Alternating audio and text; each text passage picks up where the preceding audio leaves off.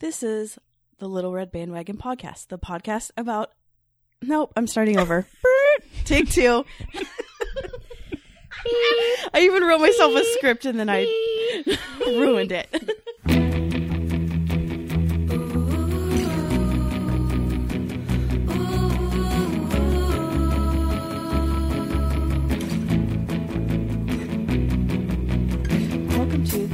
Bandwagon, the podcast about the podcast Too Beautiful to Live. This is one of our Friday episodes where we interview you, one of the tens of listeners. I'm Christy in Lynnwood, Washington, and today I'm joined by Anne Lundholm, Lundholm in the Stick of Butter Studios. Hello, Anne. Hello, Christy. Hi.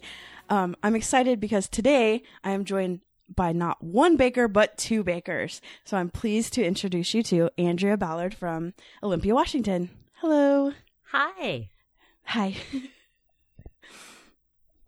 um, what I'm really sad about is that I have two of like the best bakers in the world, and yet I have no baked goods. I concocted this episode to try to get them to send me things so I could eat them on the air while they talked. Well, Well, the problem, Christy, is you waited too long. Yeah. Yeah. I- If it makes you feel better, I do have brownies in the oven right now, and they're supposed to be life changing brownies. Oh, Yeah. okay. Mhm. That doesn't help me. Yeah. That doesn't help at all. Well, I'll I'll give it a test run, and then Okay. I'll I'll monitor my life, and if I see a significant change, I'll send you some. okay, sounds good. I do have Girl Scout cookies though, Oh, so I could. That's not nothing. yeah. What do you guys like? Girl Scout cookies? Oh, heck yeah. Yeah. What is your favorite? What's your favorite?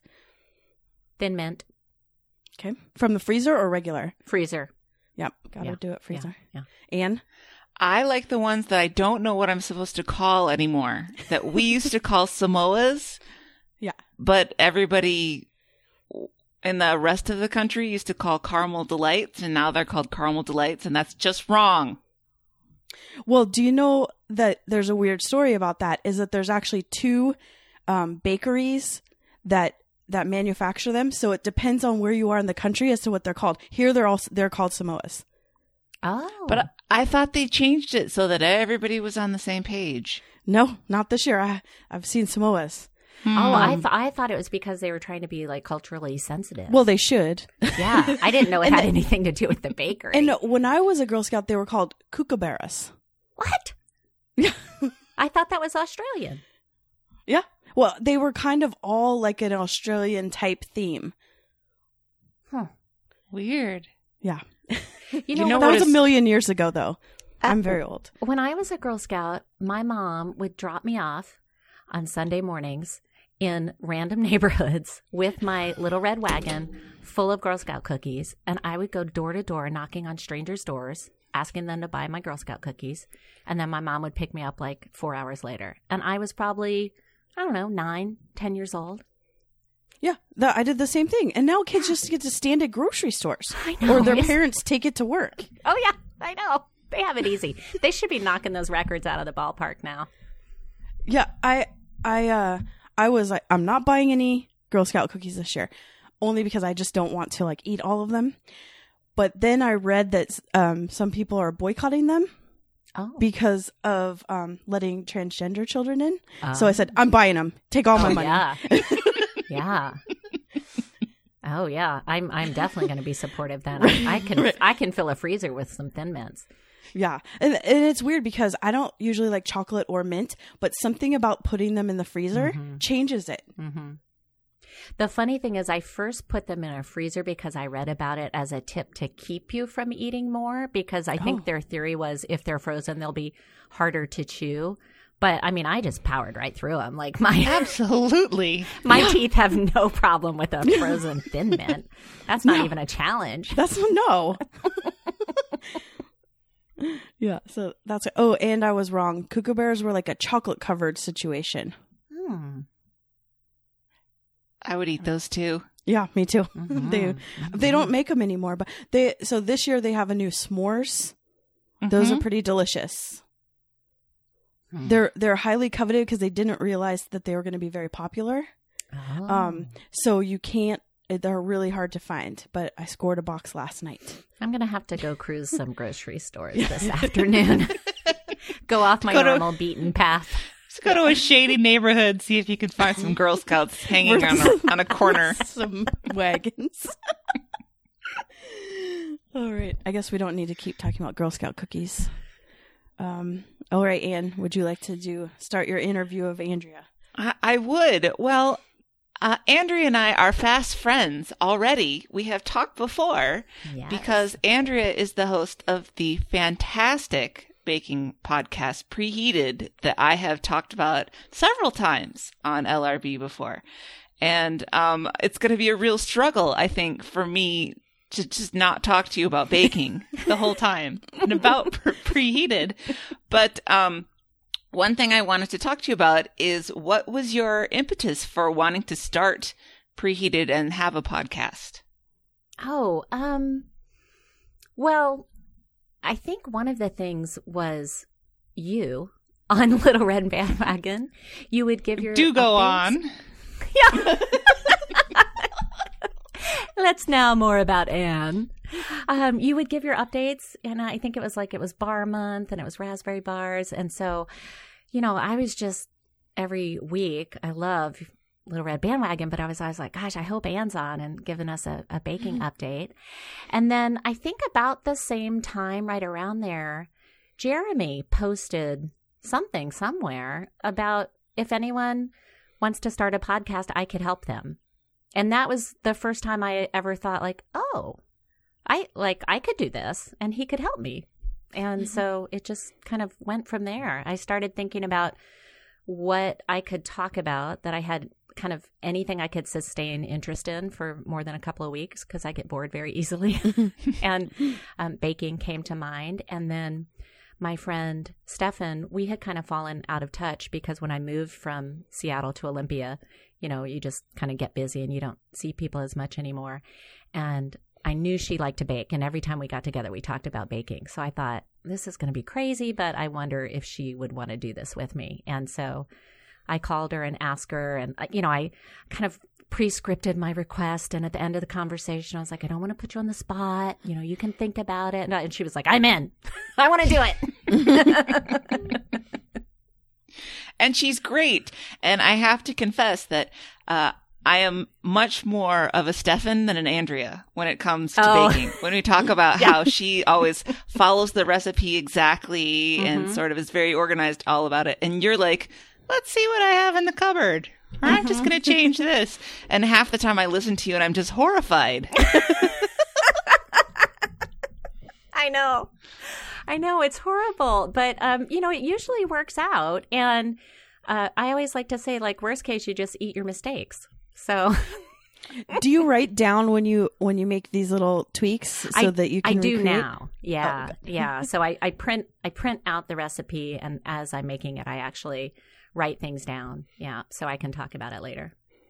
And I just have to say that is the best name. I can't believe that it wasn't already taken. I know that was Stefan's idea. we did a little brainstorming and she had a list of about 12 to 15 names and I was looking down the list and as that one was like number 8 or number 10 and I the minute I saw it I was like, "Oh, that's it." Yeah, there is another so great. preheated podcast, but I think it's something sexual. Oh, oh, yeah. yeah. And it only has like 5 episodes. So, Oh. I'm hoping eventually we will just drown them out. take it over. Yeah. yeah, for sure. Well, and I would Um, hope that anybody who was going to check it out would figure out pretty quickly that this was the wrong, wrong podcast. I mean, we get, you know, hot and steamy, but only about baked goods. Right. So how? So, so we know how it started. How do you do your episodes? You pick. You kind of have a cooking month, right?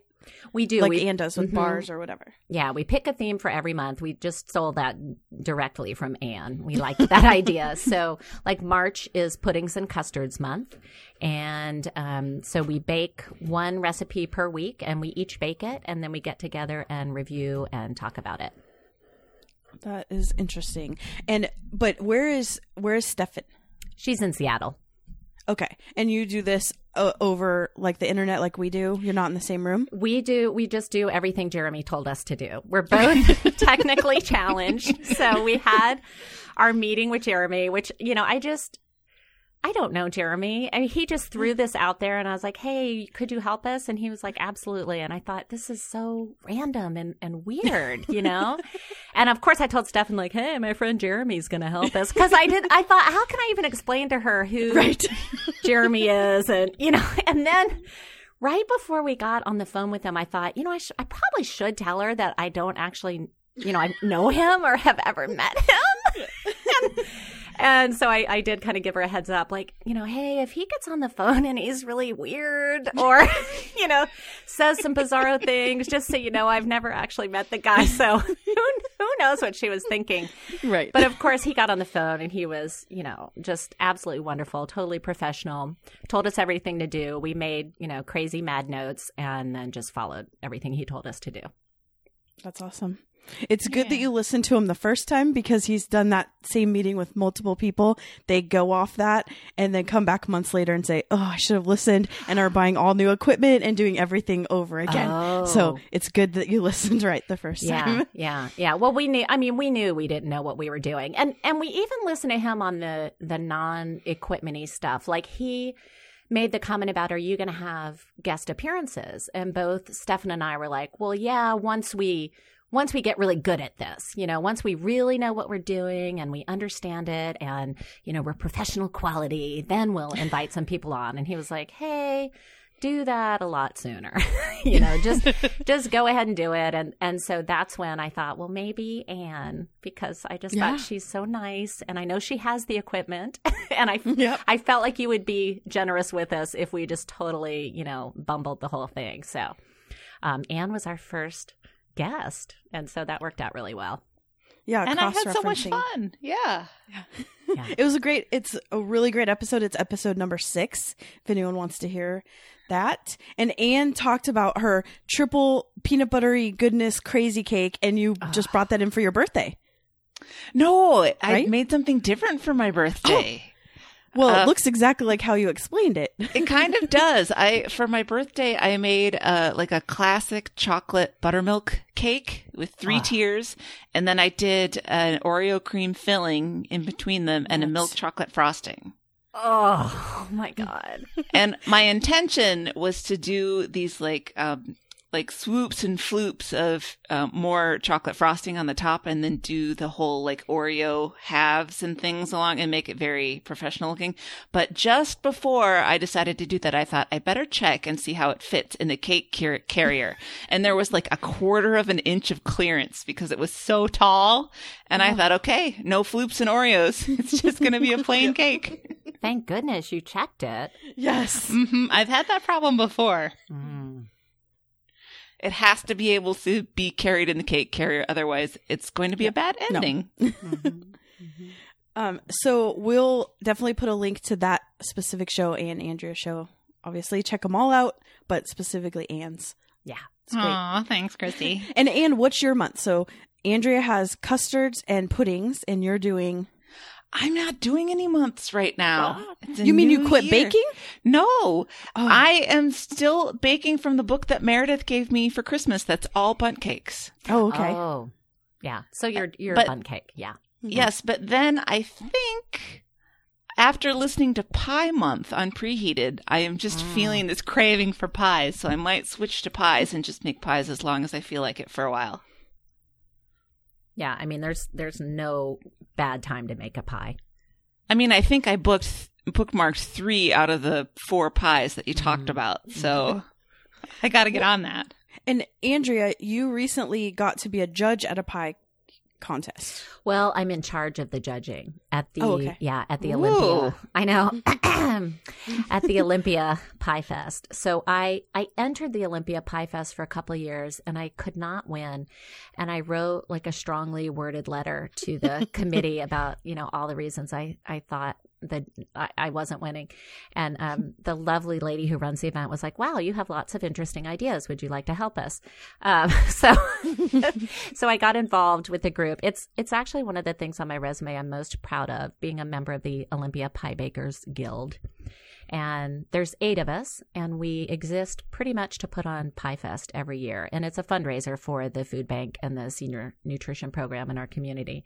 But the pie baking contest is a big piece of the fundraiser. So I do recruit all of the judges, and I do the score sheets, and I give them instructions. And then um, we move the first round of winners on to a group of professional judges, so bakers uh, who make their living baking in our community, and they pick the grand prize winner.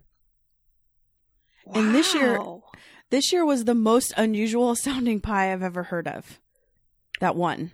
Yeah, I thought it was really weird. So a lot of times the pie that wins is one that's I call it a Pinterest pie. You know, it's just beautiful. You you Mm-hmm. look at it and it's like uh, got rosettes or you know some sort of intricate lattice work or someone like knitted a cover of crust for it. Um, this one was not that way. It was very normal pie looking, and it was an oatmeal pie. So, what did it taste like? I think it tasted like a pecan pie without the pecans. Interesting. Hmm. Because I imagine a giant oatmeal cookie in a crust. Yeah, I had no desire to try it because I'm not a oatmeal person. But then once I heard that it was the winner, I ran back to the judging room to see if there were any little crumbs left. and I found some little pieces of it and I I tried those and I was like, "Oh, okay, I get this." It's kind of like a chess pie, too, I think. If you've ever had a chess pie, it's a little bit like that. Because I would try. I I don't normally like pies, but I would I would get down with some oatmeal pie. Mhm. Yeah. I think you should get the recipe and start tweaking it. Maybe do chocolate oatmeal. Mm. Oh, that sounds good. It's kind Christy, you've got some baker chick in you. I Hey. Well, I do want to switch gears a little bit and talk to you about work too, because as I was frizzling around your page, your Facebook page, um, I I see that you uh, have your own business. Is that correct? It is. You you are an HR uh, trainer and recruiter and consultant, Mhm. and Yeah. and I wanted to ask about the decision that led you to start your own business because I feel like I need the security of being in a company and to sort of take that leap seems crazy to me. But what made you want to strike out on your own? Yeah. Um, it's good that you're asking me five years after I did it because I have better perspective. Um, at the time, my husband and I did this together. So we were living in Seattle. We had a daughter who was about to start kindergarten. We were both working full time plus jobs. And I would describe my life at that point as like hamster on a wheel. You know, I was just always working. I felt like I kind of hardly ever got to see my daughter. We were always busy. Um, you know, Saturdays and Sundays were just errands and trying to get caught up on stuff so I'd be ready for the next week ahead. And one day I was having a really rough day. I was talking on the phone with one group to try and get my daughter into a before school daycare program for kindergarten, and then a different group for the after school daycare program. And then the school itself, I was on a waiting list. And, you know, it was just kind of like, how am I even going to do all of this? And my husband called me. He was on his way home from Olympia. He had had lunch with his best friend from law school. And she was always saying to him, You should move down here and practice with me. You should move down here and practice with me. And he called just right at the time I was kind of at my tipping point. And he said, You know, once again, she wants us to move down to Olympia and uh, start a practice with her. And "You- you- would you ever consider moving to Olympia? And I said, Yes. and he goes, You would? And then I kind of paused and said, Well, maybe I should visit it first. I had never actually been. I mean, it's only 67 miles south of Seattle, but I had never been there. So I came down and I looked around the town and I loved it. It's a small town. It's a state capital. Um, it's just got really great people here. It's small enough that you know a lot of people, but it's big enough that you don't have everyone up in your business. And, um, we just sort of took the leap. We both quit our jobs. We sold our house. We moved to Olympia and, you know, in one year we both started new businesses. Our daughter started a new school. We were living a new place. Um, you know, that's why I said it's good to talk to me now. At that time, there mm-hmm. was kind of one to two years of, oh my gosh, what were we thinking? But now on the other side of it, it it's really worked out. We both love this town. We love the new friends that we've made. We love the schools that our daughter's in. We both love our businesses. So it ended up working out. But it was scary and and I I don't think I could have done it on my own. It kind of helped having Ah. having some support. Although now that I think about it, that's it's almost even crazier for both breadwinners to quit their jobs at the same time. but it was like like you held hands and jumped, sort of. Yeah. And I, I think too, it was, um, we're both the kind of people that it's better not to give us any options to fail. You know, like, Mhm. like we, we sold our house when we moved. We didn't, you know, a lot of people said, well, why don't you just rent your house out, you know, and then try it? But we kind of knew our personalities. If we had an option to slip back into what was comfortable and familiar, we knew we would. And so we kind of said, no, if we're going to do this, we're going to have to really, um, be all in. And so it, it helped to both have that same philosophy. Oh, that's so cool. I know. I want to learn how to be like you, Andrea. I know. It's making me nervous just thinking about it. Like, even though it all worked out, I'm like, oh my gosh, I can't It- believe you did that. It is funny thinking, I, I cannot tell you how much time I spent thinking about health insurance. Like, I literally had nights and nights and nights and nights and nights about thinking about health insurance when we were thinking about doing it. And of course, this was prior to ACA. And Right. so, You, you know, it's just it. the whole thing of like, am I going to be able to get insurance? What about pre existing conditions? And, you know, and all this stuff.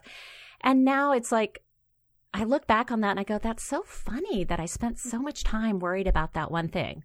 Like, I just, you know, I found health insurance and I pay for it and it's Mhm. ridiculously expensive, but it's like, you know, again, I, we just put ourselves in a situation where it's like, well, I just have to make it work. And so I'm not going Mhm. to let health insurance start stop me. Now, fortunately, I don't have a serious health condition, so I, I'm fortunate that it wasn't a deal breaker for me. But I think everyone has their own deal breakers, you know. So it's kind of funny looking back on what it was that I thought, well, I could never do this because I have to have health insurance. It's like, well, hmm I could just buy health insurance instead of having my employer pay for my health insurance. Okay, now I have a personal HR question. Since you are an HR expert, Oh, this is exciting. I have worked at the University of Minnesota for nine years now. I have never met any of the HR reps. Is this a thing I should change? I mean, I Um, feel like it's sort of weird. Like, should I, should they know me? Should I know them? Should, I mean, not like I would want to be running to them with grievances all the time, but isn't it a little weird that I've never even met any of them? that is interesting. Are you unionized? No. Okay. Um that is interesting. So even when you started, you didn't have any sort of orientation or you didn't fill out like paperwork and have to turn Well, I'm it in sure I did. I turned it into my my department admin, and then she made it go where it had to go Oh, from okay. there. Okay. Okay. Actually, I think that's super cool. Um, because kind of my goal in HR and where I spend a lot of my time is trying to make myself unnecessary. You know, if if people knew how to work well with each other and how to get along and how to talk to each other, then my job wouldn't exist. And that would be fine by me. So the the fact that you're able to deal with your coworkers and your boss and maybe the people who work for you without needing HR, I, I don't know. I think that could be a good thing. Oh, I like that. That makes me feel good about myself.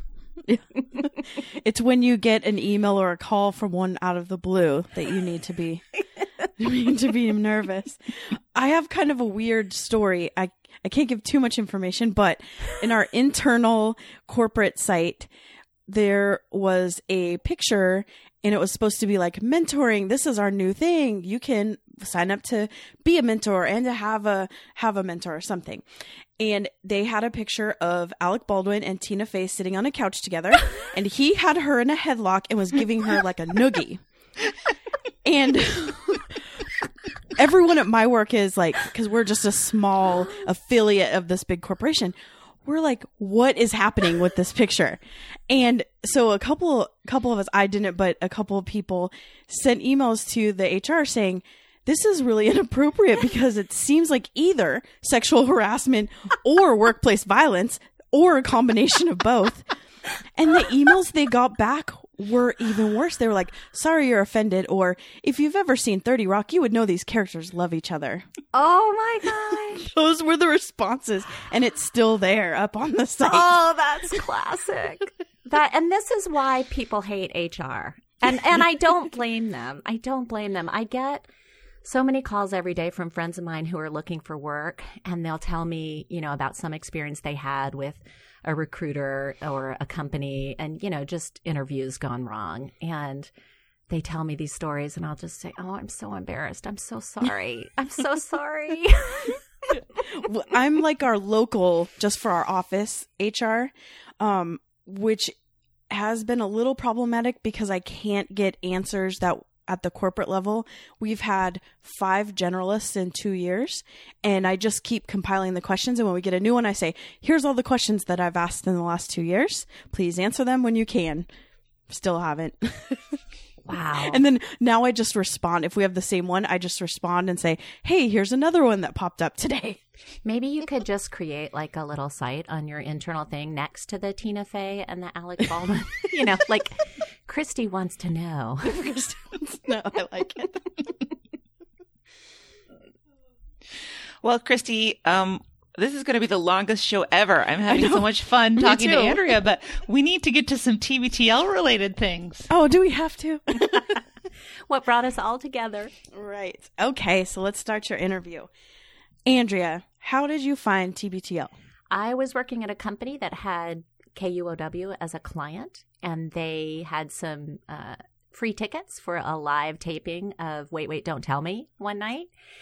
And I remember seeing the email go out. You know how you'll get one of those emails that goes out to the whole office, and it was like, um, you know, we have these free tickets for tonight. And I was in a meeting and I couldn't respond. And I was so upset. I was like, oh man, you know.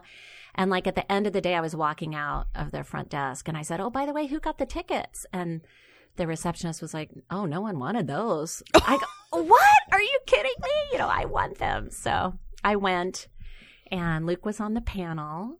And of course, the whole audience did that boo noise. Mm-hmm. That he loves. Right. But I, of course, immediately uh, panicked, thinking, oh my God, they're booing him. You know, I just, so I, I felt this sort of immediate affinity for him, even though Peter Sagal immediately said they're not booing him.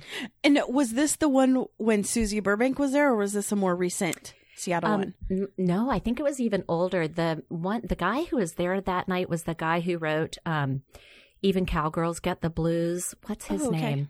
Uh, Mhm. He's, from here. Oh yeah, he's a nutty nutball. Uh, he was great.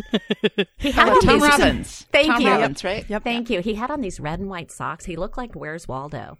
Yeah. Um, yeah. So I think he was the guest that night. So it was years ago. It was years ago, and I I heard then, you know, that he had this "Too Beautiful to Live" podcast, but I just I didn't understand it or know what that meant. Okay. Uh, I, w- I really wish we had kept tally. I guess we're gonna just have to go through, but I think that's the majority of people come from Wait Wait. Mm-hmm. Don't you Mhm. think, Anne? Yeah, I think if they weren't um, part of the radio share, show era, I, I think Wait Wait is a strong source of people. Mhm. He should try to get on that more often.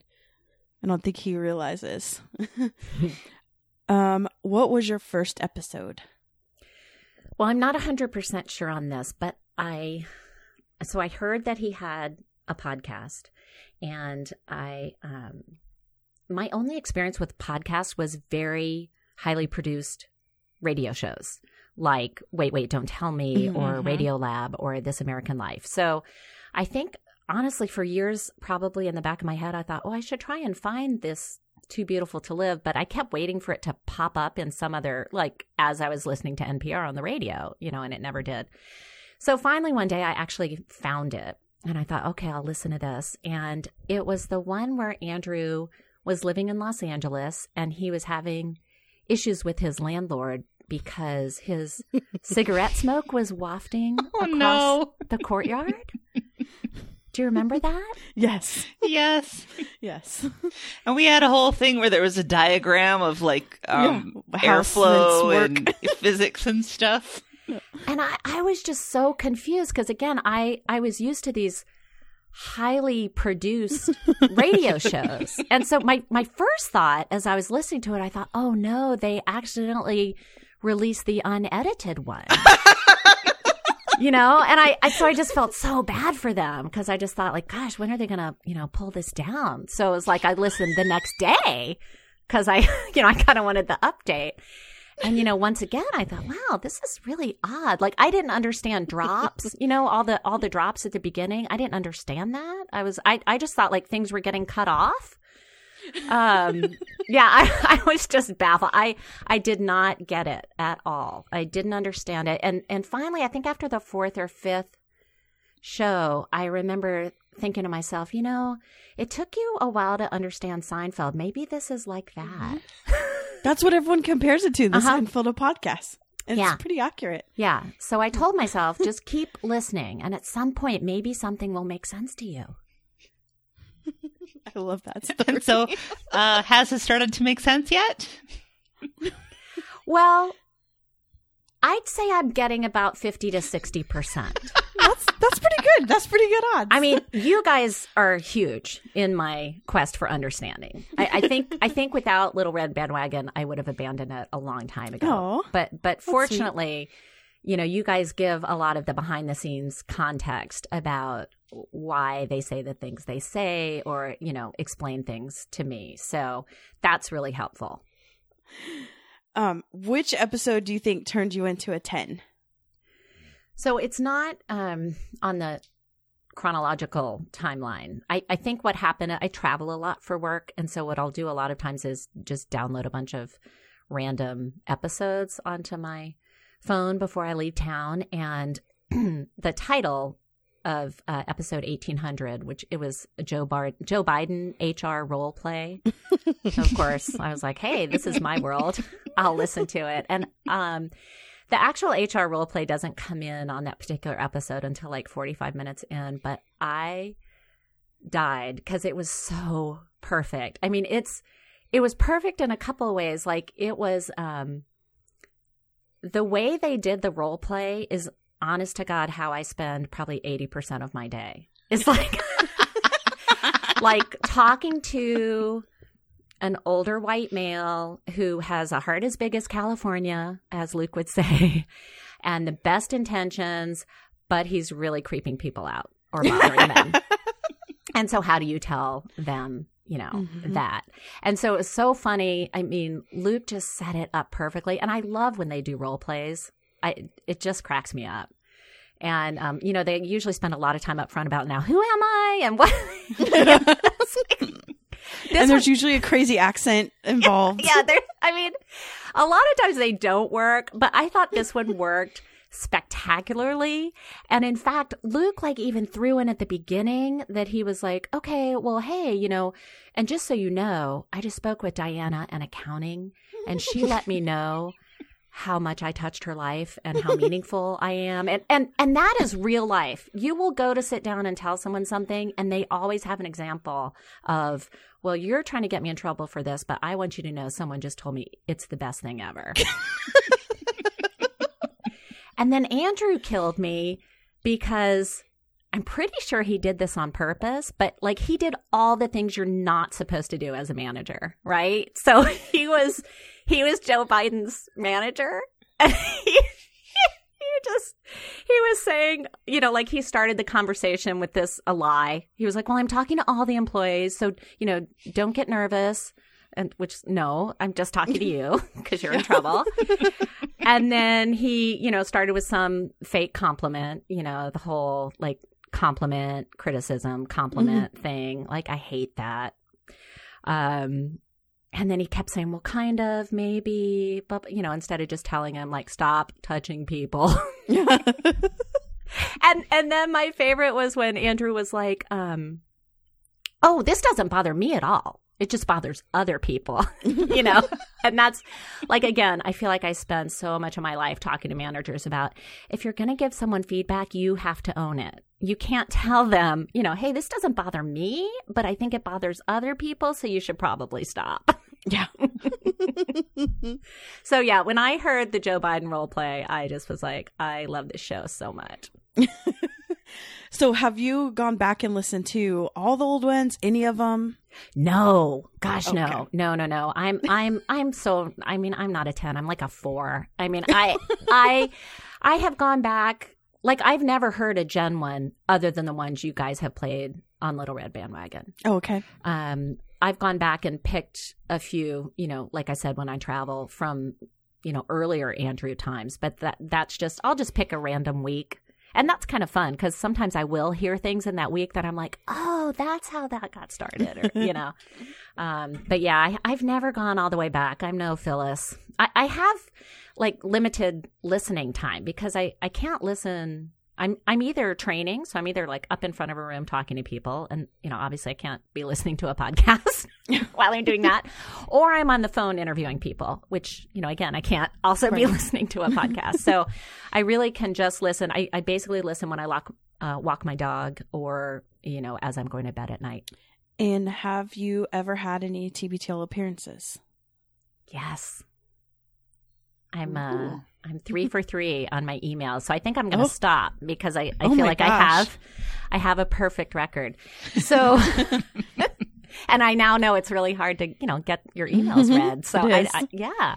Um my first one I wrote there was an episode where Luke and Andrew were kind of talking about how differently they handle their phones. And, you know, Andrew can just kind of turn his phone off, put it away, and never look at it. And Luke, of course, is checking his every two seconds. And I wrote talking about how, you know, I think the fact that Luke's an extrovert and Andrew's an introvert and how those sort of personality characteristics play into, Mm-hmm. you know, whether you're okay just being on your own or whether you want that constant checking in with other people. And um, then I wrote in after um, Andrew talked about his garbage anxiety because my husband has the same problem. And Oh, I remember this email. yeah, yeah. And so um, Andrew read that email and I just love their response. So I was talking about how my husband also, like, once he empties all the garbage, he wants it to stay empty until the garbage men come and pick it up. and so, you know, it just drives me insane. I just don't, to me, it's like also like people who try to keep their inbox empty. Like, you're always going to get another email. Just, you know, relax. Like, garbage comes into our life. I'm going to throw another piece of garbage, but he'll just freak out. Like, put it in the outside trash can. You know, make sure you get it. The garbage man's coming. The garbage man's coming. and so I actually played that episode, that piece of that episode for my husband because, you know, they were, Andrew was awesome. He was like, I totally get this guy. And, you know, I love him and I understand him. And Luke did too. He was like, I, I get that. But then both of them were like, but, you know, that's kind of weird. And you can't put that on other people. Yeah. I mean, and I think how I may have. I may have referred to your husband as a garbage person on LRB that week. Oh no. I think it was a, a crazy garbage person. Well, and I think you did because I remember thinking I wanted to defend my husband because oh. because Andrew didn't read like the last two sentences of my email, which gave a little more context, which is my garbage cans are literally, I don't know, a quarter of a mile from my house. Oh. So I toward the end of my email I was talking about how, you know, so my we'll we'll empty all the interior garbage cans and then we'll put that in the outside garbage can and then we'll haul that outside garbage can quarter mile away from the house. So now it's waiting for the garbage man. Then my husband will put like a little disposable bag on the counter and want any garbage to go in there until the following morning. And so that sounds really, really weird and nutty unless you know that our garbage can is a quarter of a mile away. So I can't just, you know, he can't just run out and drop it in that outside can. That's why he needs his little counter bag. I, I guess now that I'm explaining it, it still sounds crazy. I just feel bad that he must have so much anxiety about it. well, I don't, you know, it's funny. I describe it as anxiety, but honestly, it's more like the peace he gets from the emptiness. Like, Mm. and, and the peace he gets from knowing that, like, this service that he's paid for, he's fully utilizing. Like, you know what I mean? Like, that Yeah. garbage man comes to our house and there's literally not a piece of garbage left in our house when he leaves. and that makes him feel really good. I do understand that. I Yes. I don't think he's a crazy garbage person. I Yeah, adding adding the mileage from how far away it is, Right. That does give Yeah, a lot of yeah. context. And then my third email was the one um, where we went to the fancy restaurant and he ordered his burger medium rare. And the Mhm. lady said they wouldn't do that. And she said it in a really snotty way and kind of made him feel bad about asking. And so he kind of lost it. I mean, his version of losing it is not like screaming and yelling. It's just every time she went by our table, he was saying things like, I can't believe I'm in a restaurant where they can't cook my hamburger to order, you know, or that kind of thing. And I'm paying $18 for it, you know, that sort of That stuff. is really weird. Mm-hmm. I did think it was really weird. And, um, but they really liked my PS, which was my husband got violently ill the next day. Yes, Oh, that's no. right. which Do you think it was food poisoning or that they did something? a something? hundred percent. oh, really? Yeah, absolutely. Because none of us, none of the rest of us got sick. And I have been a server. And while I would never do that to anyone, I You've did seen people do it. Absol- Yep, me yep. too. Me Uh-huh. too. uh-huh. horrible, horrible things to people who weren't anywhere near as bad as my husband was. So, Well, yeah. it's so weird because while I was hearing that email, I was thinking at Red Robin, you can choose your burger, and they just put it on a conveyor belt at different places in, in the little crazy oven that they have. Yeah, a we- fancy we- restaurant can do this. Yeah, we have uh, discussed this endlessly since this experience and and ask a lot of friends their opinion. And our new theory is that that restaurant's trying to save time and so they pre-cook all of their burgers to medium. Oh. and so then they can just slap it on you know the griddle for 30 seconds on each side and serve it and it's done. But they can't make it more rare you know it's already Right. Right. that's my theory that's my theory That's What shady. What restaurant was this? It was Let me in Phoenix. It had a fancy name. Hmm. I'll have to look that up. Something's Table. That. Uh, yeah, that's. We had That's a very we had a you know like a Groupon. So that was that was part of the story too. Is we had you know a gift card. Someone had given me that as a present, Mhm. and so you know especially when you're at a place where you don't feel like you selected it, and then you feel like you you can't walk out and leave because Mhm. you've got this gift card. You know, it just sort of contributed to the annoyance with the place. All right. And what is your favorite drop? I don't watch the news because I'm a kid. I this is a great one. I love when they say it to each other. Like, Yeah. oh, did you see on the news? No, I don't watch the news because I'm a kid. I say it all the time, and I know, you know, no one in my life close to me that hears it knows why I say that. I, they they must think I'm nuts, but no one has ever asked me like, "Why are you saying that? You're not a kid." Have you been to any uh, live events or any meetups or anything? No, So you've never met a ten no, in the wild or in person? No, looking back on one night, I think I met a 10 one night. I met this man one night that I thought was so odd the night I met him because he seemed to have this internal running joke that I didn't get. And now looking back on it, I'm thinking he was saying TBTL things. Like I remember he kept talking about sports ball. And I remember thinking to myself, why does he call it sports ball? That's weird. Something wrong with him? and he was cracking himself up the whole night. I mean, I just Yeah, that sounds like a ten. That's ten behavior. Yeah, yeah, yeah. So now I need to I need to search him out. He was the husband of someone at an event that I went to, so I need to find her and and track him down because um, now looking back on it, I'm like, oh, I think he was a ten. And now I would say something, but at the time, you know, I I didn't understand. I just I thought he was. Well, I thought he was high as a kite. I mean, And that's on him. Is you got to know your audience. You Well, again, You I think he can't was just amusing around- himself. You know, I mean, I think he he was having fun. So, you know, Was the event in Seattle? no, it was Oh. here in Olympia, and it was a game night, and it was mostly theater people. And so, I since I I didn't know about TBTL at the time, I hadn't really started listening. I thought they were all quotes from plays he had been in. That's ah. even weirder. because yeah because they were all like you know, they were all sort of scripted and funny, Right. but none of them actually kind of made any sense. And he's saying them with the cadence of the drop. So then it's weirder. Yes.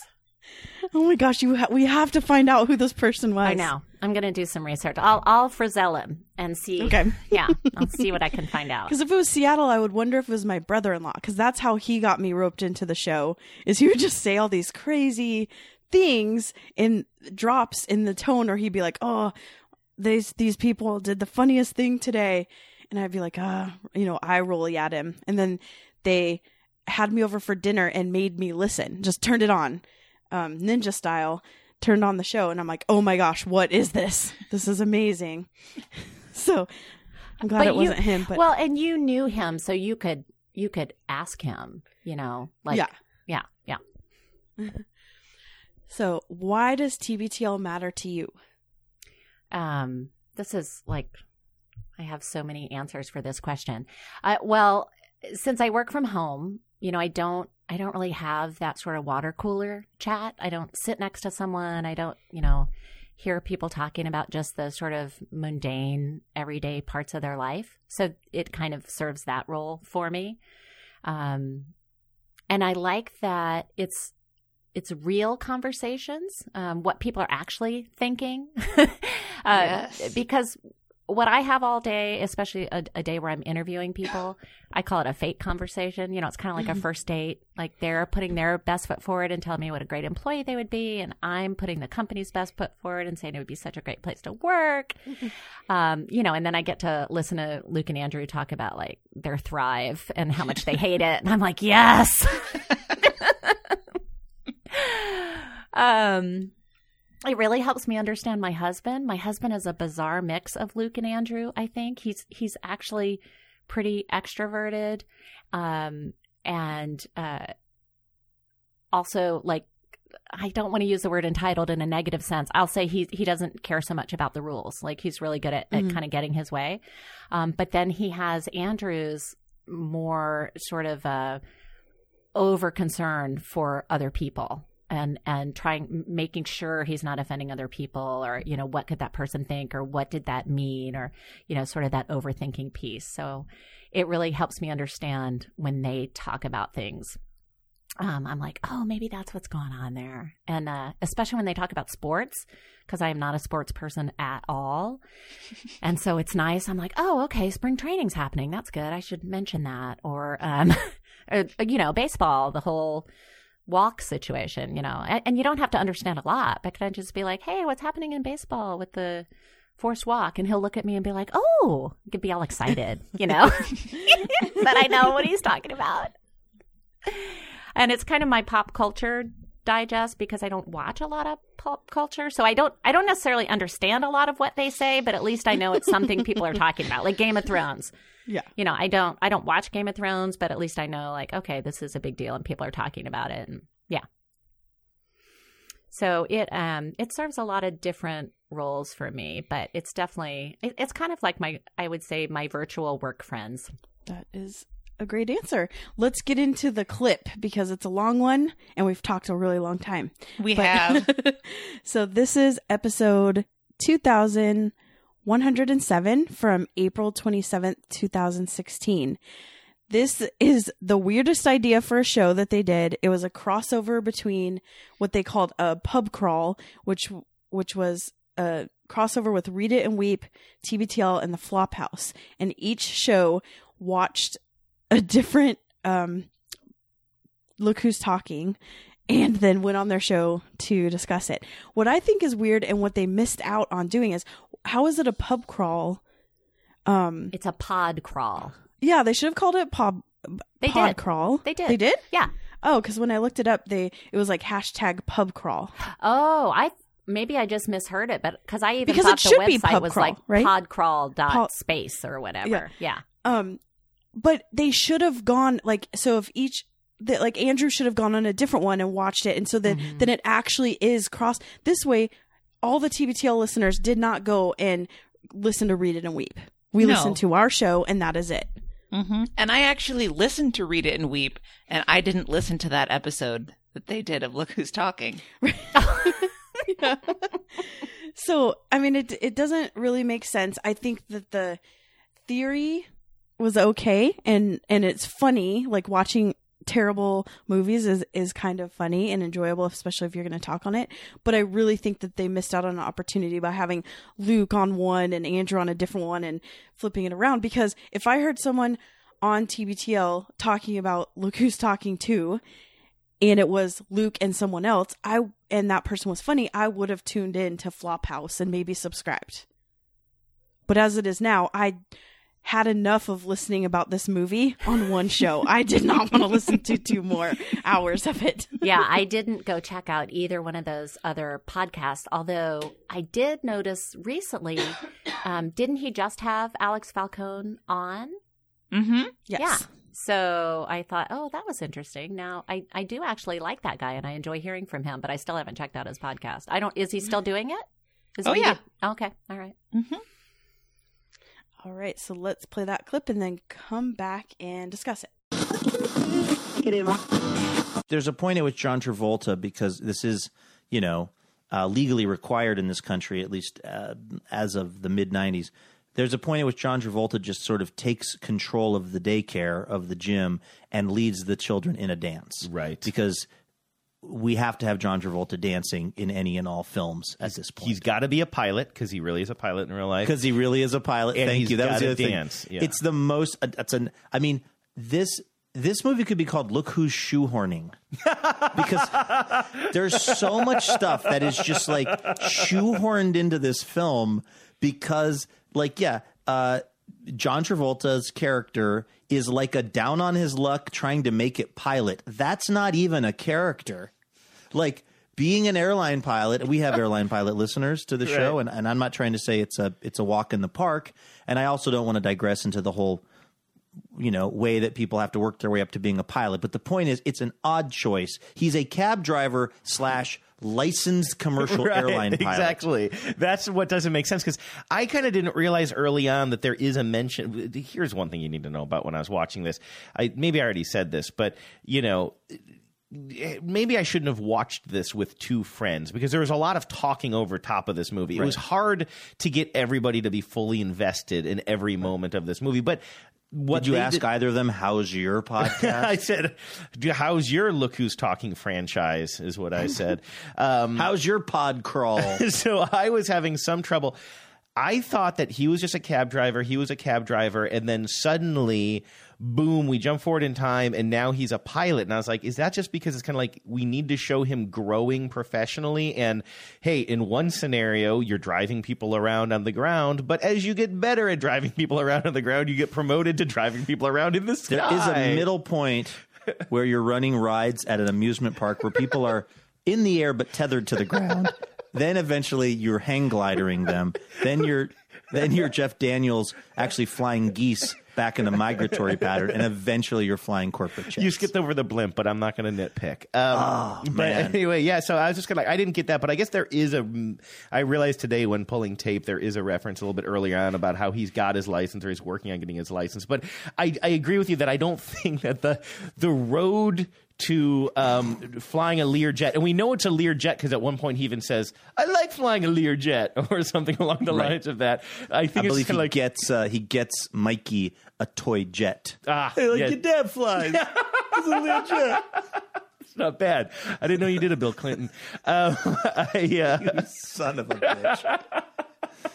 uh, anyway, yeah. Yeah, so like I don't think that you like start off as as a taxi cab driver thinking someday I'll make it as a pilot. It's the it, it really is just like the weirdest it's the weirdest job for him to sort of half have and then also he doesn't want to be he doesn't want to fly like private planes because they're the, the rich people are rude to him as the pilot which Oh, i just oh, i mean it's it's this massive involved like rube goldberg thing that's built to just have john travolta get to be in some airplanes which he likes anyway because he is as we all know an actual like certified commercial pilot like he he has a huge jet that's his own jet he flies everywhere like it's his thing but like fine if his thing was fabergé eggs the character shouldn't be trying to break into the fabergé egg market But he would Like- have been. he would have. Hey, he's got these eggs over here. so, I mean, like, let's talk about the passage of time though, because you talk about this like where all of a sudden I guess John Travolta is now he's wearing a suit in the house with a tie or like a you know a pilot's outfit. So now he's got that job. This is a huge problem for me with this film. I my my sense is they must have shot a lot of things, a lot of scenes that then got cut out. Like I don't know, just for time or for I mean. Considering what was left in the film, it, it, the mind reels when you think about what they cut out. But like for instance, didn't. Kirstie Alley being pregnant, like finding out she's pregnant, never addressed in the film. Now this is huge because, uh, and I'm it's going to get a little um, prophylactic here for a minute. Uh, there's at the at the scene where uh, she is going to we learn get pregnant. Her and John Travolta are uh, enjoying their time together uh, as husband and wife, and he says. Do you have your diaphragm in? I spared everyone my impression of John Travolta asking, "Do you have your diaphragm in?" because that's its own form of birth control, right That there. is actually a war crime. It's a violation of a, multiple Geneva conventions. But uh, he asks her if she has her diaphragm in. The we see these these these uh, sperm puppets or whatever animation is going on. One of them make its way around a, a barrier method of birth control. So when Kirstie Alley's character finds that she's pregnant, it seems to me that there should be a moment of realization, and maybe her character would have some thoughts about that, considering she was actively trying to prevent this from happening. right. Also, It's a big ahead. part of her character's journey, but we go from no means yes sperm going around the diaphragm and then into the egg, which, as you already mentioned, Andrew, it's a, knowing what we know now in 2016 and how we talk about these things definitely like makes you feel weird if you watch it now, even though biologically it's I mean, look, these are not sentient things at this point. The egg doesn't have a desire one way or the other, and the sperm doesn't truly have a desire. They just do what they're programmed to do. But uh, it goes from that moment to she's like at work and she's holding her stomach, or I can't. I think she's at work. She's holding her stomach and she's wearing a like a maternity dress, and now she's just pregnant. Right. No, like, hey, uh, guess what? Our birth control method is not working. Yeah, I'm pregnant. I didn't want to be pregnant. I have a Right. I have a, a job that takes a lot of my attention. I have a young child. Uh, I have a cab driver slash airline pilot husband who you know is is is giving me problems. Like that just to me was like I can't believe that they didn't have two minutes of her realizing she was pregnant. This story been- should go. It could have been an get- abortion movie and could have been look who could have been talking. Oh wow, that um, that's that's something for my slash fiction. I'll cut that out. No, that's that, that's a that's a good point. Okay, so that's one of the things that was uh, left out. Um, they they uh, you've already mentioned this. They really skip over the him taking this pilot job thing. So it goes from he kind of doesn't want to take this job because her parents suggested it. More on them in a moment. Her parents suggested he get this job. He doesn't uh, mysteriously and in an unjustified fashion does not want to go to being an airline pilot, even though that's what he loves, because it's to set up this some kind of dramatic tension. And then next thing you know, he just is the airline pilot, and that's just now a given. There's no like he comes home and is like, "Hey, I got the job." Like mm-hmm. they do this happens constantly in this film where the the other thing is that the Kirstie Alley and John Travolta characters sort of break up, although it's what I call classically a fake up, which is one of these pretend breakups in a movie that serves only to try to again create dramatic tension. Because I've been through not to get too on the real, I've been divorced. I've moved out of houses that people live in. And there are a lot of stages to it, and there are a lot of feelings to it, and it does not go the way that it goes And Look Who's Talking Too. It's not like you have one argument, you leave, and then you're just kind of co parenting, but there's no like, nobody's talking about child support, or we don't know where John Travolta lives. Like, there's not the way that they interact to each other is like they just had a like a mild argument in the morning. It comes down to Kirstie Alley properly uh, perfuming herself and putting on makeup and an attempt to get him back. Like that whole thing about him about him moving out. It's supposed to be really the like the the big plot point of the movie is like they're breaking up. It's killing the kids. It's like the, this can't happen to this awesome relationship. But you just can't, as a viewer, even give half of a care because the, nothing is developed properly. And if ever there was a couple that should not be together, I mean, sometimes breaking up is the right thing to do, right? Like, and if there's ever a couple that just should not have been, to, oh God. I, sorry, I got the movie playing in the background here. I'm just kind of clicking around looking for scenes. I forgot about how awful it is when Roseanne Barr, whatever that character's name is, is still in utero and being strangled by her um, uh, by her umbilical, umbilical cord. cord. Like that whole like whatever kind of doll technology, whatever kind of Muppet technology they were using for that. I hope that they have like burned it and destroyed all records. It was the most horrifying thing. I thought it was a horror movie we're getting into at the beginning of this. It definitely had a an element of uh, Chucky, yes, right. the the Child's Play doll. Um, I also think, by the way, sorry, I don't, I'm not trying to um, tangent this off too far, and I don't think tangent is even a verb that way. But uh, you know what? This movie breaks all the rules, and so can we today. Yeah. when uh, when Mikey, a big plot of this movie is potty training for for Mikey. Yeah. When he goes into the bathroom and the toilet is menacing him, they definitely got the same person that did Pee Wee's Playhouse, right, to do that. Oh, I mean, to do the animation, it It's extremely like it, yeah. similar. It's I think it's actually probably puppetry more than animation in the way that Cherry Mm-hmm. Yeah. and uh, you know the the various things in Pee Wee's Playhouse were all kind of like puppet, animatronic, somehow controlled things. Also, you note that earlier in the movie there's a Pee Wee Herman doll in the room, in the little Oh, kid's that's room. right. You do see that.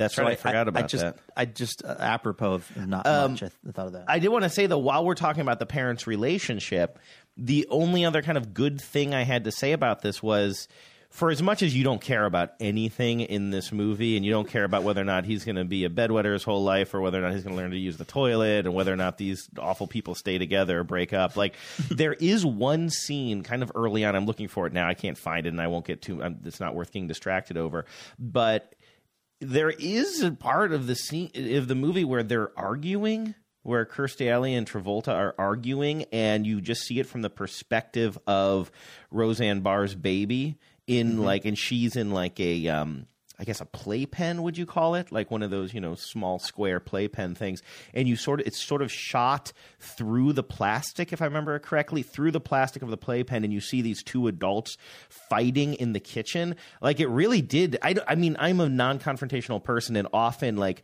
couples treating each other badly, seeing that in a film or sometimes even a commercial really is unsettling to me. And I got to say, that one scene that lasted about 20 seconds, I was like, oh God, I'm really feeling some feelings here. It got to me. There was uh, there was another scene too with that same baby where, um, by the way, another thing. There was apparently a housekeeper or a nanny there, which is never explained, and it's only in one scene. and it never comes back. That's right. But like, this is this moment when they're like, this is supposed to be, you know, that the the go go nineties are really here. Kirstie Alley's got her accounting job. John Travolta's got his Learjet flying job. They've now got some help with the baby. Um, but uh, even though uh, things seem to be going well on those fronts, uh, the baby is going to be sad to be abandoned. Uh, and they're trying to make a kind of a serious comment. And I actually didn't find it completely non effective, but it was weird that there's just a random woman in there who I guess we're supposed to assume is this help who has never we've there's no point where they explain this person getting hired there's no point in which you they get it's explained why this person is never in the movie again did she steal like what happened Was she kidnapped? Maybe she was the Did she- victim, not the perp. did she try to cat burgle an apartment during a hurricane when uh, there were people inside because that is also a thing that happens in this film uh, quite surprisingly uh, there is a character in the movie who is Kirstie Alley's kind of no good brother who is again one of these many things that in the light of 2016 just seems weird uh, is a is a gun nut and is constantly pointing a gun at people in this small New York apartment that has two children in Right. it. And it's treated as just kind of like a comic foible, like somebody who who leaves the the you know jar of pickles. Uh, the top off the jar or something. He there are about three different scenes where he points a gun at someone in the apartment, and it's it's it's really other than John Travolta, who's like, I don't like him having a gun in here. Kirstie Alley's response is, "Well, it's not loaded," and then that's just kind of uh, that's just not treated like it's a real huge deal. And Kirstie Alley's relationship with her brother is way more disturbing than anything. It's more disturbing than the talking toilet. It's more disturbing than the baby that's about to die in utero because of the umbilical cord. Like her, like the way she talks about, talks to, dotes on her brother is uncomfortable. Right? You mean? Do you think that there's a, a kind of a romantic element? It just, I mean, I, everybody's got their different relationships with their siblings, and I'm not trying to make this like, oh God, if you're close, it's incestuous. Like we'll say that for a, a Song of Ice and Bonus spoilers. episode. Yeah, exactly. But like, nobody talks about like she is in love with her brother. I mean, that's the huge for those who haven't seen the movie. Let me catch you up here really quickly. The one of the, if not the sticking point between her and her husband, John Travolta, is that she lets her brother move in with them. And it seems like the way it's again, passage of time, very hard to understand. It seems like he's there for a really long time, like maybe even a year or something, the way the baby is aging. Could be wrong. Um, and of course, John Travolta, John, John Travolta keeps saying, um, you know, we, we need him to move out. We need him to move out. But she's always just talking about how wonderful her brother is, how much she loves him. There's a scene where she's going on and on when eh, she's talking, oh, you should have seen him when he was little. He was so cute and he did that. And like almost like a mom talking about her son or something. It's a very, very uncomfortable relationship, which again, I, I just think that like John Travolta and Kirstie Alley shouldn't be together. Well, the the character of Kirstie Alley's brother is is again just it's uh you know we were talking on the show yesterday during a, a, a song of ice and spoilers about the mountain and him being kind of a you know Frankenstein's mountain. Yes, Wait, Frankenstein. Doctor Frankenstein's mountain. yes. Franken Like, Mountain's this- monster. Thank you. Just sort of stitched together, right? Well, this character is just stitched together because he is. So he's, I guess he's presented as a sort of right wing guy who has a gun obsession. He seems to demonstrate all of the elements of PTSD. I don't know what war he was in, but he's behaving exactly like a person who came back from a, a war and, and was, you know, dealing with issues. He's also supposed to be an accountant who at no time does any accounting except this one scene where they decide that they want Kirstie Alley's character to suddenly feel regret, I guess, about giving too much time to her job. So her brother, who who cannot get a job, cannot get through a job interview without insulting the people, who's living on her couch and who's pulling a gun on people, then suddenly is like, "We're accountants. This is what we do." Like there's this. It's just shoehorned in this weird scene where where it's it, like Kirstie Alley, this female friend of hers who apparently has a shine for her brother, and her brother are sitting around literally talking about deductions. But Mm-hmm. And he- this is yeah. not something that he has demonstrated any interest or acumen for. I mean, I know he's described as an accountant, but it's clearly not his number one thing. But then in order to try to justify this moment of like Kirstie Alley confronting the fact that she's been forced to be an accountant by family pressure, I guess. They have to like loop her brother into it. I mean, it's just scene after scene after scene where people do things that are completely out of character. Uh, the, the, there's the internal the in, the internal logic of this movie is is just like Swiss cheese. Yes, I will say one more thing. This is the third and only thing that I actually liked.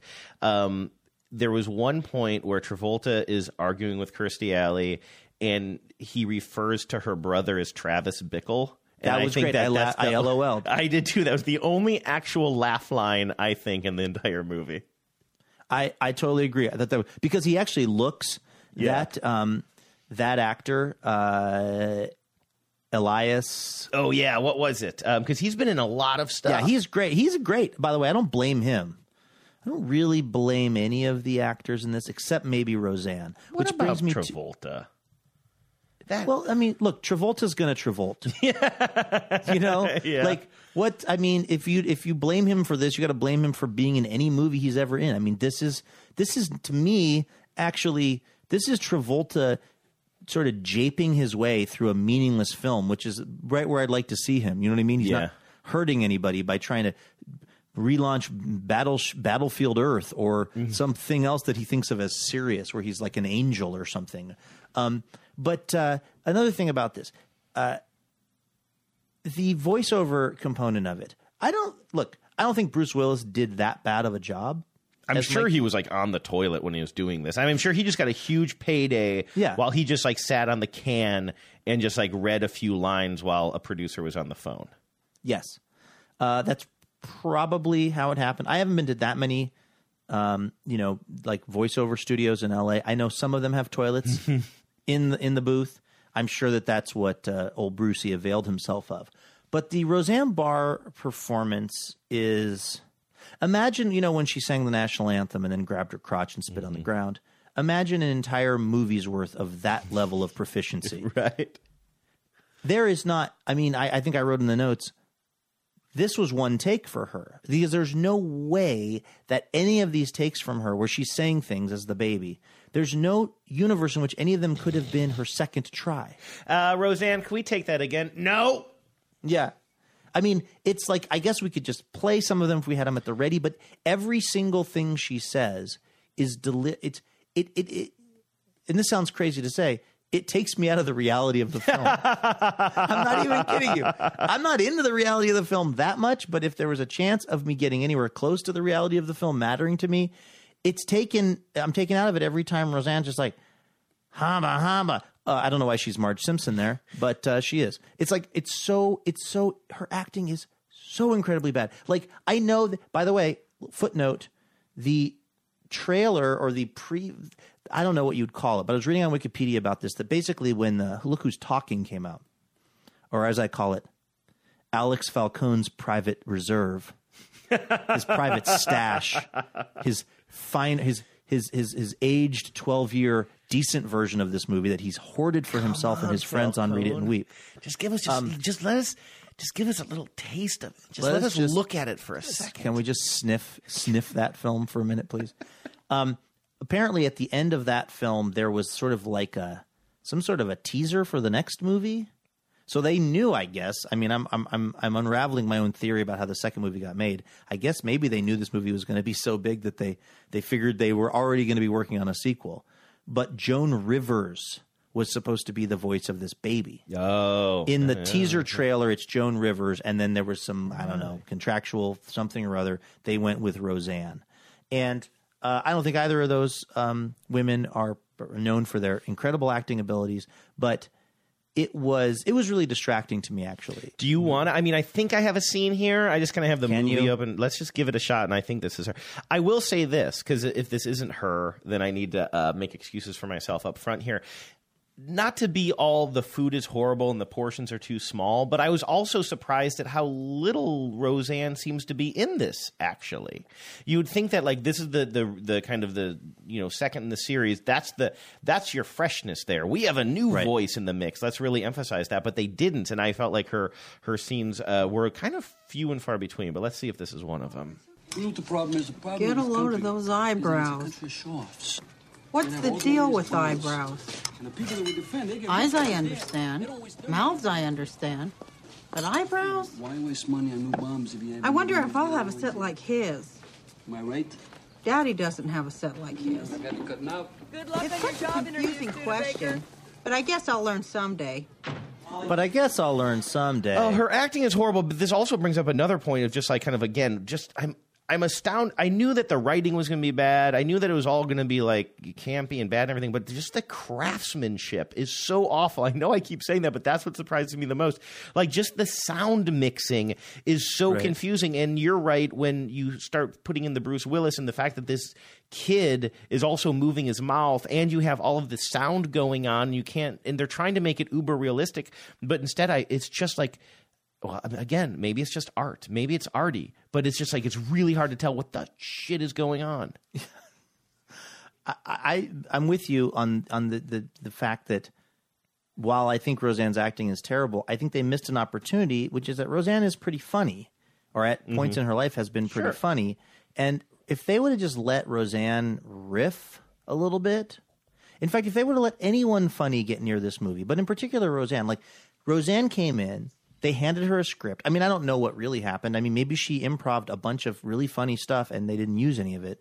But if you look at like the um, Aladdin movie, where Robin Williams, of course, played the genie, it's classic Williams, where he's just basically going, you know, going to eleven, and they're recording all of it, and then they're, I think, integrating a lot of it into the finished product of the film.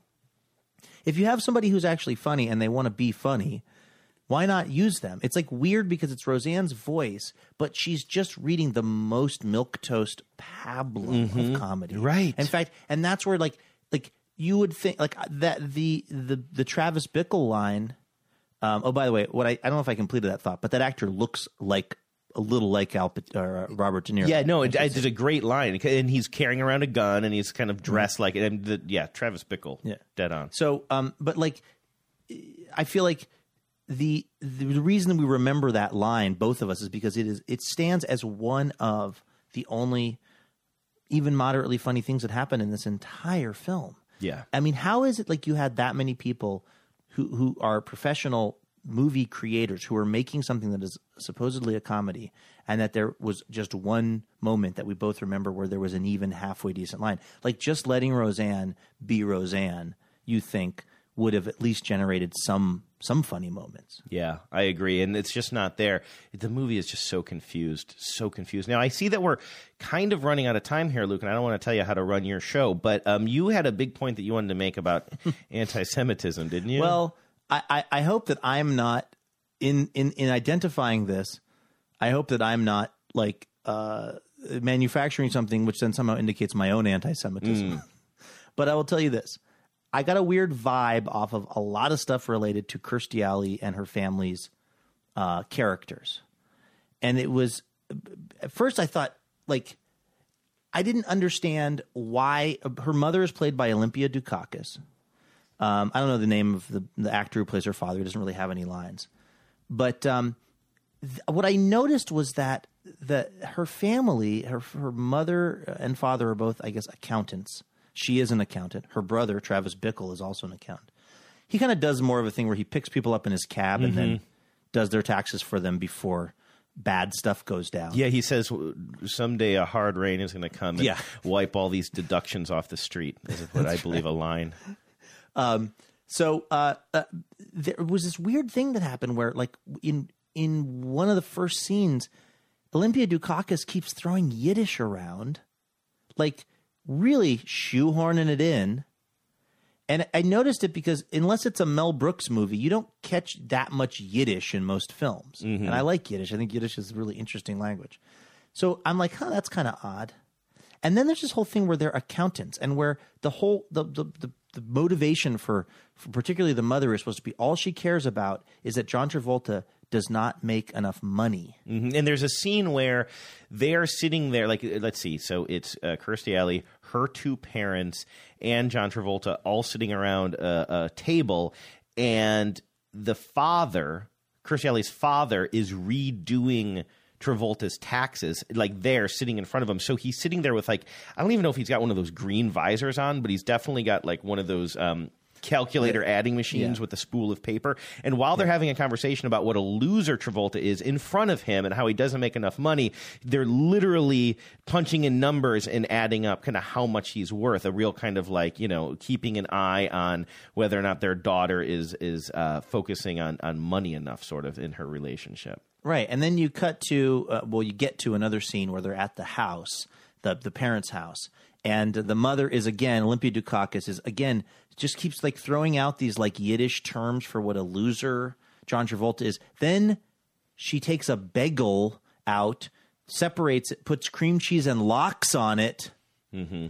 and then continues to berate him. This notion being that like these people are real Jewy, they're real into that. Like they really are into the the the, the financial aspect of their daughter's life and of their life. And then this is the craziest part, Andrew.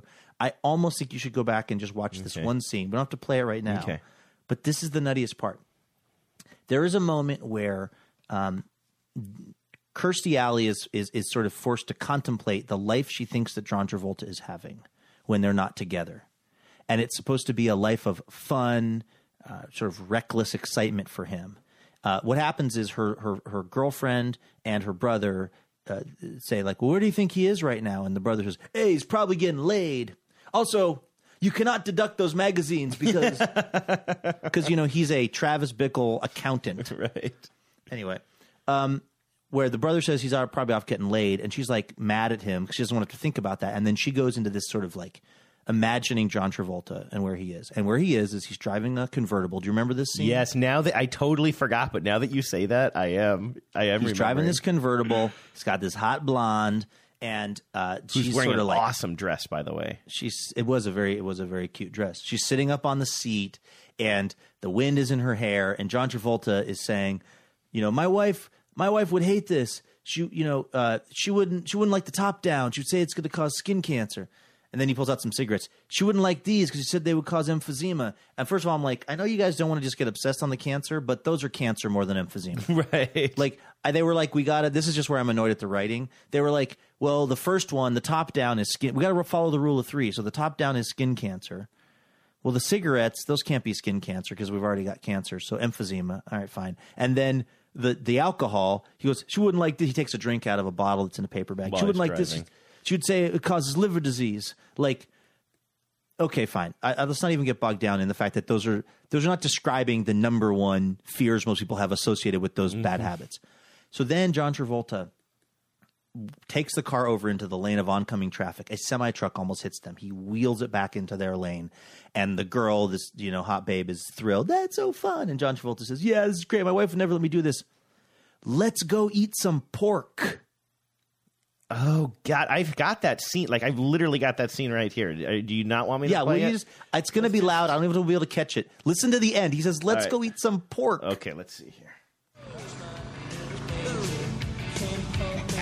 That dress, though, sharp. Oh, this is great. My wife would never let me drive with the top down. She'd tell me it would cause skin cancer. And she'd say this because emphysema. And this because of liver disease. Oh, man.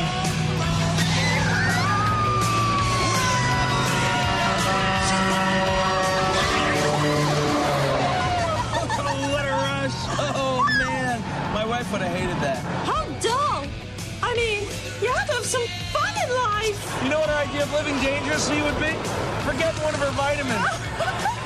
what a snail. Hey, let's go get some pork. What the?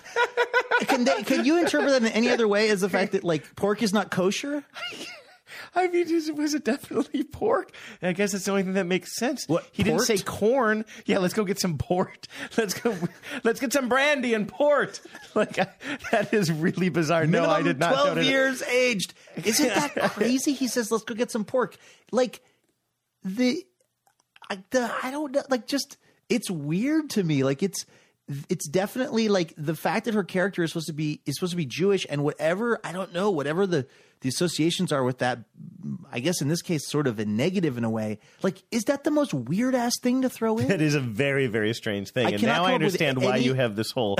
Well, I, feel like did you did you hear that first, and then you built the rest of the anti-Semitism the argument locks, around it? No, the bagel and lox after the like completely Yeah. uh, gratuitous Yiddish threw me. I was like, that's just weird. And then I was saying to Carrie, like, are they trying to be like, check out this Jewy family? Side note: no one played by an actual Jew. Kirstie Alley, not Jewish that I understand. Olympia Dukakis, extremely Greek.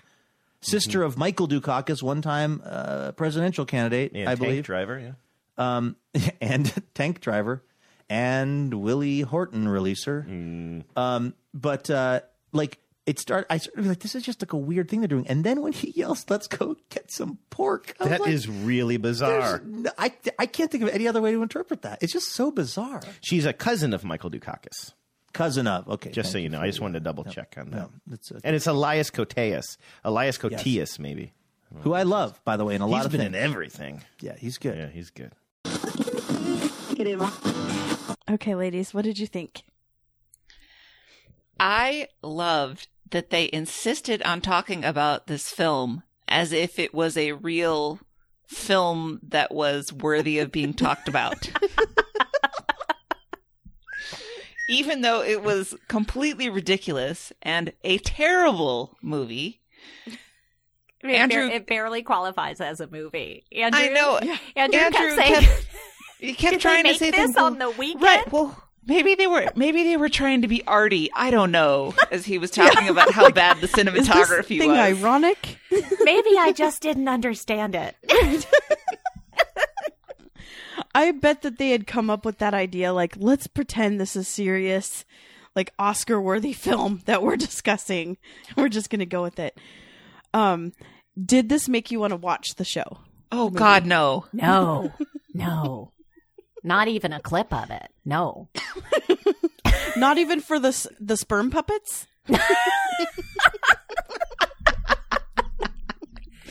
But I love when they're talking about the the sperm puppets and, then the weird diaphragm and then the talking toilet and they're like whatever technology this is this just needs to stop. Like Oh yeah, when he was talking about how um, it reminded him of Chucky right. when, when when Roseanne was in utero. and they're like is this supposed to be a horror film? And then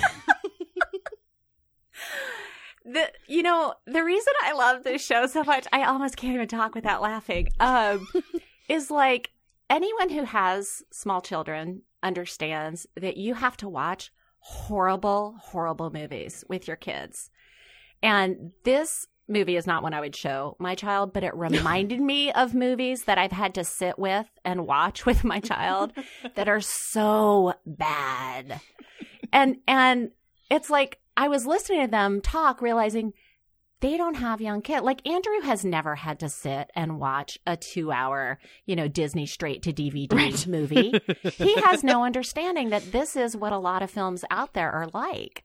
You know, and I don't know if Luke did that when Addie was young, but um, yeah, both of them just, I think, like this was such a new experience for them to be forced to watch a horrible movie. And I was like, this is my life. I mean, I, I have to do this all the time. and not just once. Oh, no. If it's particularly bad, then we need to watch it multiple times. Right. mm-hmm. Yeah, yeah. Let's do it again. Again, mommy. Again. Again. Well, I did enjoy Luke's Travolta impression that he you, he used throughout this clip. I mean, it's both terrible and wonderful at the same time.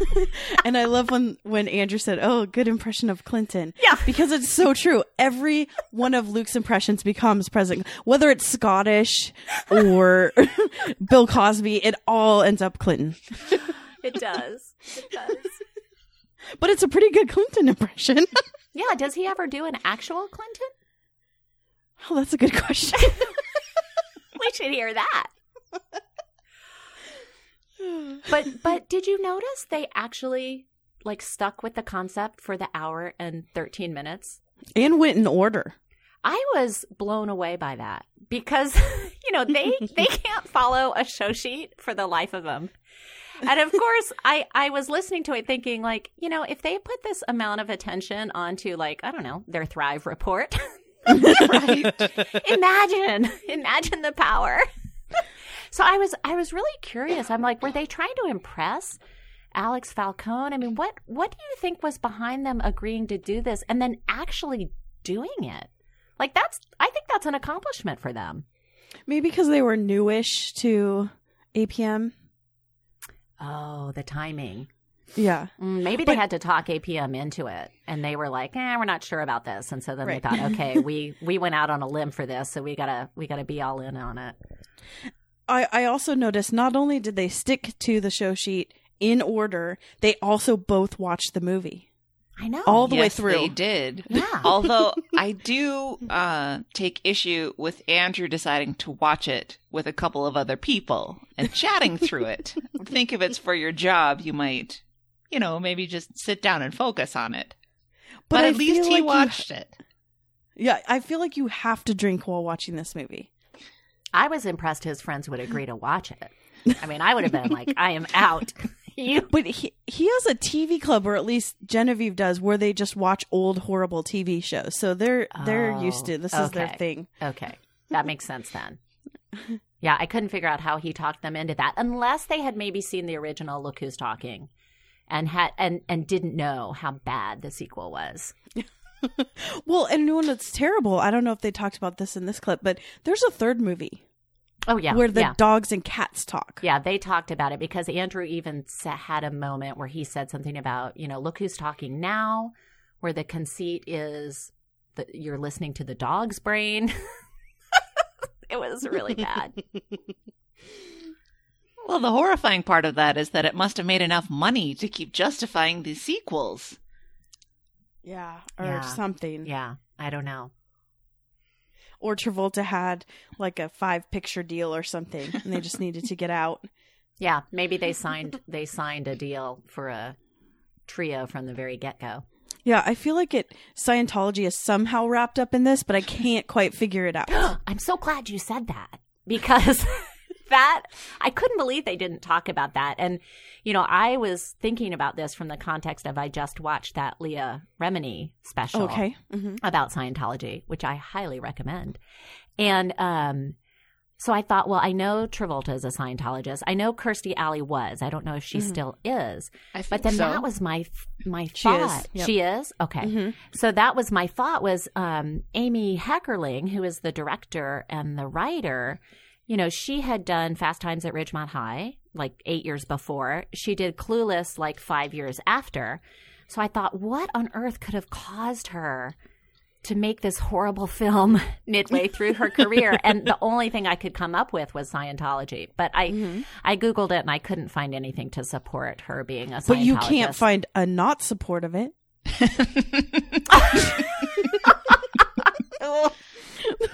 well, because she is Jewish, but we don't know Right. if if she if she also That's is true. a Scientologist. Yeah, that's true. That's true. Um, maybe you can look into that. Maybe you can go undercover. Oh yes. Yeah. I'll, I'll have my own show, like, or I'll just write to what is her name, Lima, Lena Remy. Leah Remini? I yeah, think? I'm gonna. I'll just email her. There I you have go. her email yeah. address. yeah. Okay, I did a little Google foo here, and Oh, I'm on okay. something called adherents.com. Uh, the religious affiliation of film director Amy Heckerling. Amy Heckerling is Jewish and appears to have a strong Jewish self identity. And then the next paragraph says Amy Heckerling is frequently reported to be a convert to the Church of Scientology. Oh. Okay, that, Andrea, you are a genius. that would Hmm? explain it. I, that's the only reason I could Yeah. come up with um, that she would have done this. If you look at the at the list of Scientology movies that they've been involved in, they're all terrible. Yeah. Yeah. In fact, on the Leah Remini special, the guy who was kind of like the number two guy in Scientology and left the church and, you know, was a big part of the interviews, he had this great comment where he was talking about how Travolta had come with him, with to him with the Pulp Fiction script and said, I've been approached to do this movie. Should I do it? And he was like, he read the script and he was like, you need to stay as far away from this movie as you can. Don't touch it with a 10 foot pole. Oh, I'm glad he didn't listen. yeah. So I thought, oh yeah, if it's got the blessing of Scientology, then it's gonna tank. Yeah. For sure. All right. Um, let's talk about uh look who's shoehorning. Shoehorning. this was such a great line and so true for this movie. So this is Luke noticing that um, they managed to pull in things that have nothing apparently to do with the plot or the story or the characters just because they want to throw it in. So the classic was when uh, John Travolta led the daycare in a dance because John Travolta has to He's do a that. dancer. and then he has to be a pilot. So of course he is somehow a pilot, but an out of work pilot. I loved this whole discussion about how being a cabbie is not the pathway to working yourself up to being the pilot of a Learjet. this is not the typical career progression one would say. Well, let me start driving people on the ground. And then if I get really good at it, I can drive people in the air. That was Well, so funny. well, I do have a note about this. He did drive that car in Grease that flew That's true. at the end. the car flew in Grease. I don't Yes, remember that. it's so weird. It's such a weird ending. They get in and you know she's all dressed up like a greaser, and then all of a sudden they're cuddling in the front car, and then it the car starts taking off and flying into the air. oh. So maybe he's always had that in his mind, like, hey, Yeah, that would be a good, good script point. We're lucky it didn't just like have little wings flip out and kind of turn into a plane so he could be a pilot. Oh yeah, like those cars that are also a boat. The ducks, the Yeah. duck cars. But I do I do have another point is that pilots actually commercial pilots start their salaries start at twenty seven thousand a year. So being Well- a cab driver and a pilot could, is mm-hmm. I mean that could happen. No wonder his Jewish in laws were redoing his taxes and criticizing how little money he made then. Can you Exactly. imagine? Like they, he, Andrew was saying, they pulled out the calculator adding machine with the tape on it, and they were adding up his income. You know, can you imagine in-laws sitting down and discussing their son-in-law's financial contribution to their daughter's life? I, I mean, it's just so horrific. Yeah. The whole thing is so terrible.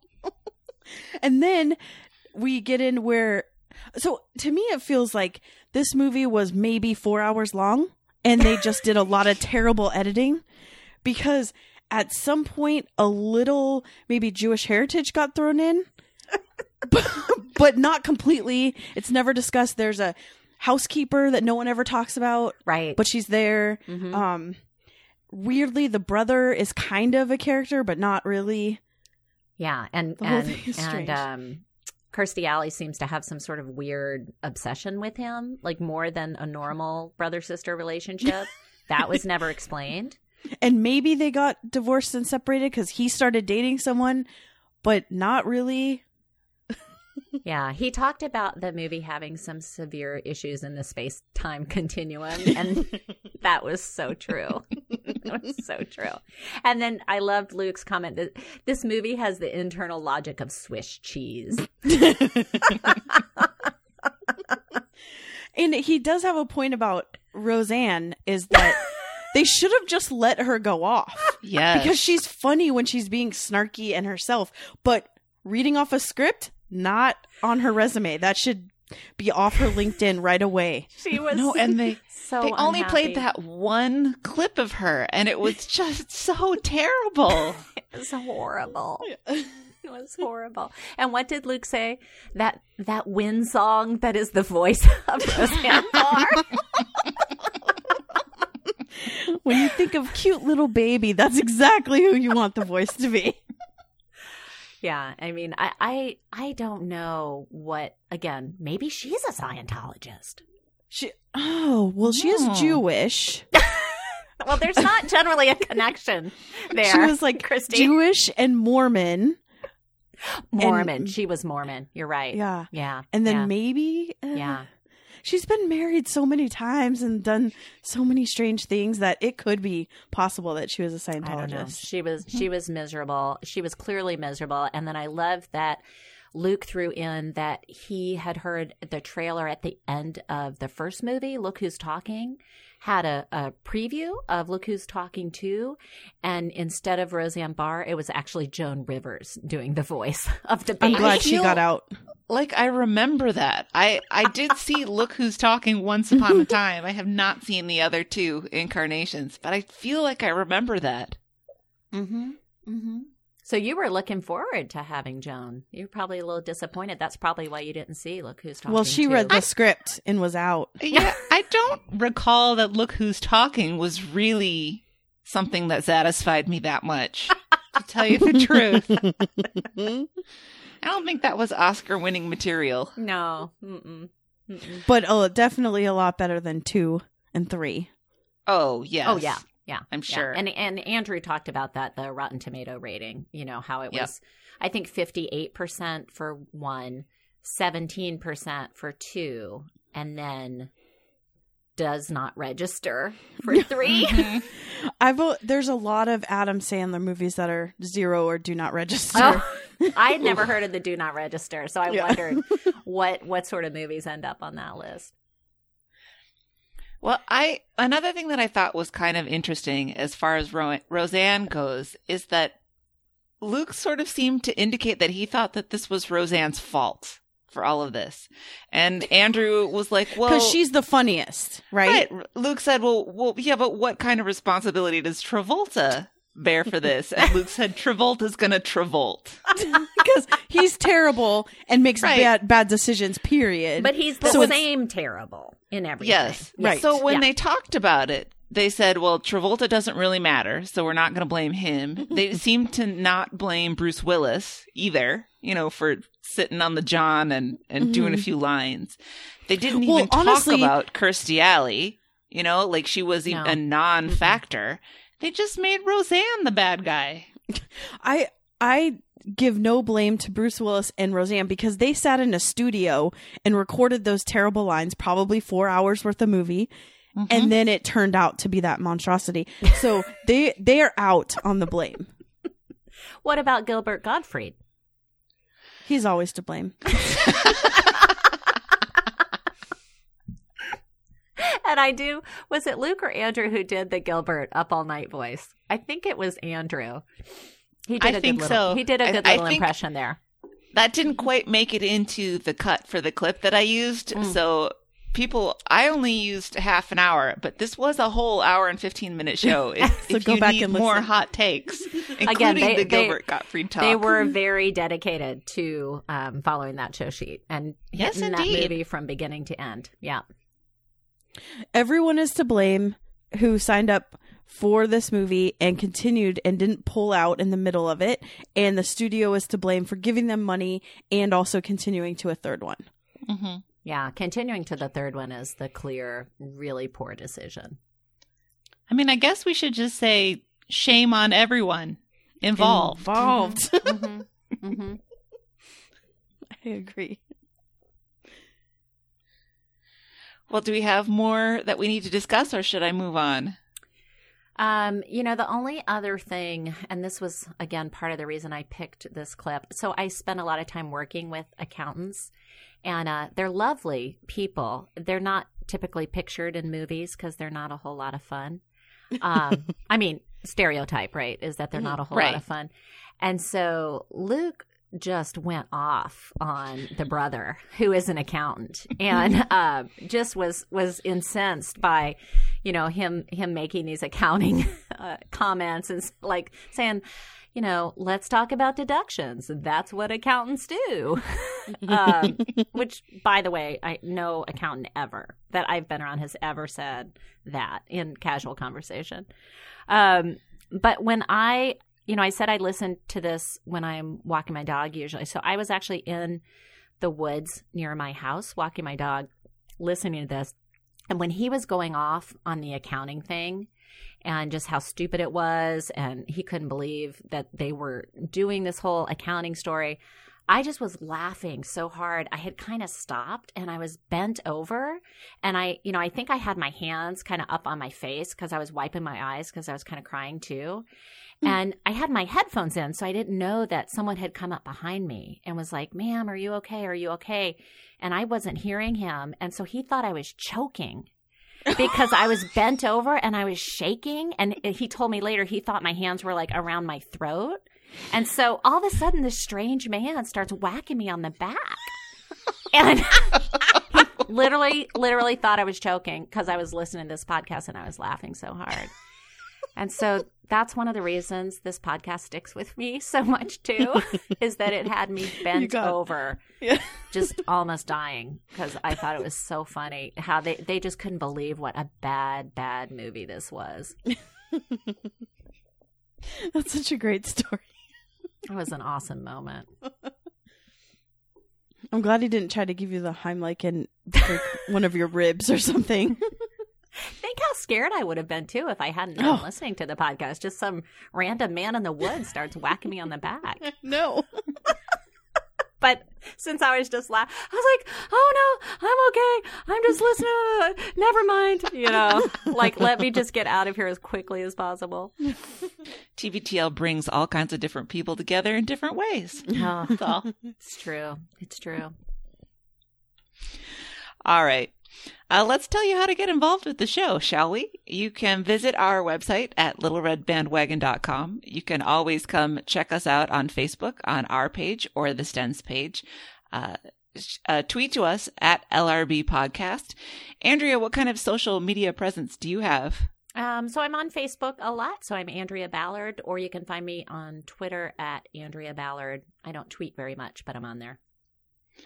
And of course, if you're interested in baking or in e- eating things that get baked, or listening to two really fun ladies who make each other laugh and have a good time, please check out Andrea and Stefan on the Preheated podcast. I listen to it every week. I listen to it on Tuesday nights when I'm at the grocery store, of all places. oh, I love it. It's become my ritual as I walk down the aisles to listen to them talk about all kinds of delicious things. So please do check it out. Uh, you can email us with your throw your phone moments or anything else that you need to talk to us about at littleredbandwagon at gmail.com. And you can always call and leave us a voicemail or a text at 802 432 TBTL. That's 802 432 8285. Andrea, thank you so much for coming on. And I hope everyone listens to your show because it's amazing and it'll make you hungry. well, thank you guys for being such a great inspiration for starting a podcast. And thanks to Jeremy, who just threw out Yes. that offer to help and was so helpful. That was such a kind thing to do. All right. Until next time, this is the next party. And we love you, Jen. Nailed it. Great job. Okay, everyone. Yay.